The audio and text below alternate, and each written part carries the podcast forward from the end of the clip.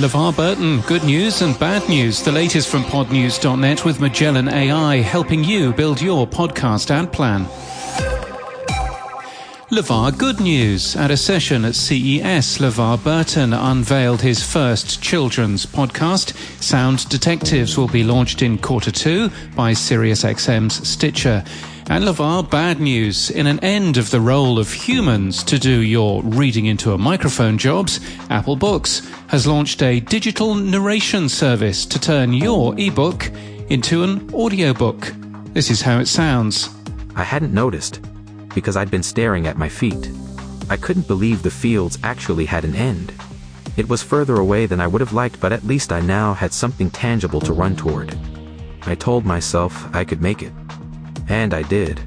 Barely. It's nice, but no LeVar Burton. In Vulture, Nick Quah is the latest to predict a rough year for the podcast industry in 2023. We'll link to that today. The latest update of Slack automatically produces transcripts when you upload audio files, apparently. Is the listener to your true crime podcast the person who actually did the crime, narratively looks at the story behind one listener of The Trail Went Cold, who's now in prison. A new newsletter from Brad Nolan called Segway shares advice for radio professionals looking to add podcast creation to their library of content. And in Germany, the Rosa Luxemburg Foundation have produced a 40 page study on left leaning political podcasts, comparing podcasts in the country with those in the US. It's a Monday, so time for some tech stuff in the Podcasting 2.0 board meeting podcast. A future for cross app comments was clarified.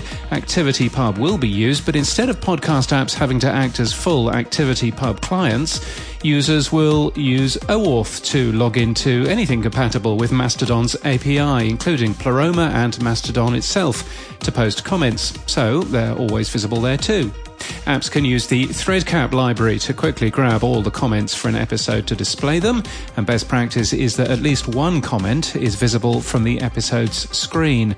Our RSS feed has the social interact tag in our episodes if you need a test case. The requirement that podcast value only appears once for a show or episode has been removed. You can now have multiple podcast value tags if you're using web monetization and lightning payments, for example. We use both if you need a test case. And podcast app Podcast Guru releases new apps this week, which are PodPing enabled, so you'll see a new episode the moment it's published. And in podcast news, Texture and Artifact is a new project from James Errington, combining personal monologues, field recordings, interviews with friends and family, clips from old cassettes, occasional drama, and original music, all knitted together into narrative soundscapes. It's from the person who gave us Centuries of Sound, a beautiful piece of sound design, one episode a month, and the first is out today.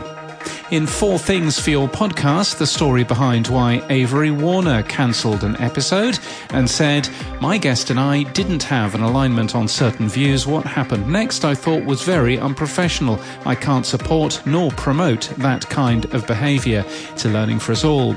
And Bacon is my podcast. A unique approach to the interview podcast is going twice weekly as of this week. Interviews continue on Monday with hosts Jim and Mike. Thursdays will be personal experiences and stories about their lives, current events, and discussions about the world of movies, comics, television, and music. This podcast is sponsored by Magellan AI. Every month, Magellan AI works out the top spenders in podcasting, as well as those making big moves in their podcast ad budgets. Who will be December's top advertisers? Be the first to find out in their free webinar. You can register now at magellan.ai. And that's the latest from our newsletter. To read all the stories and subscribe, we're at podnews.net.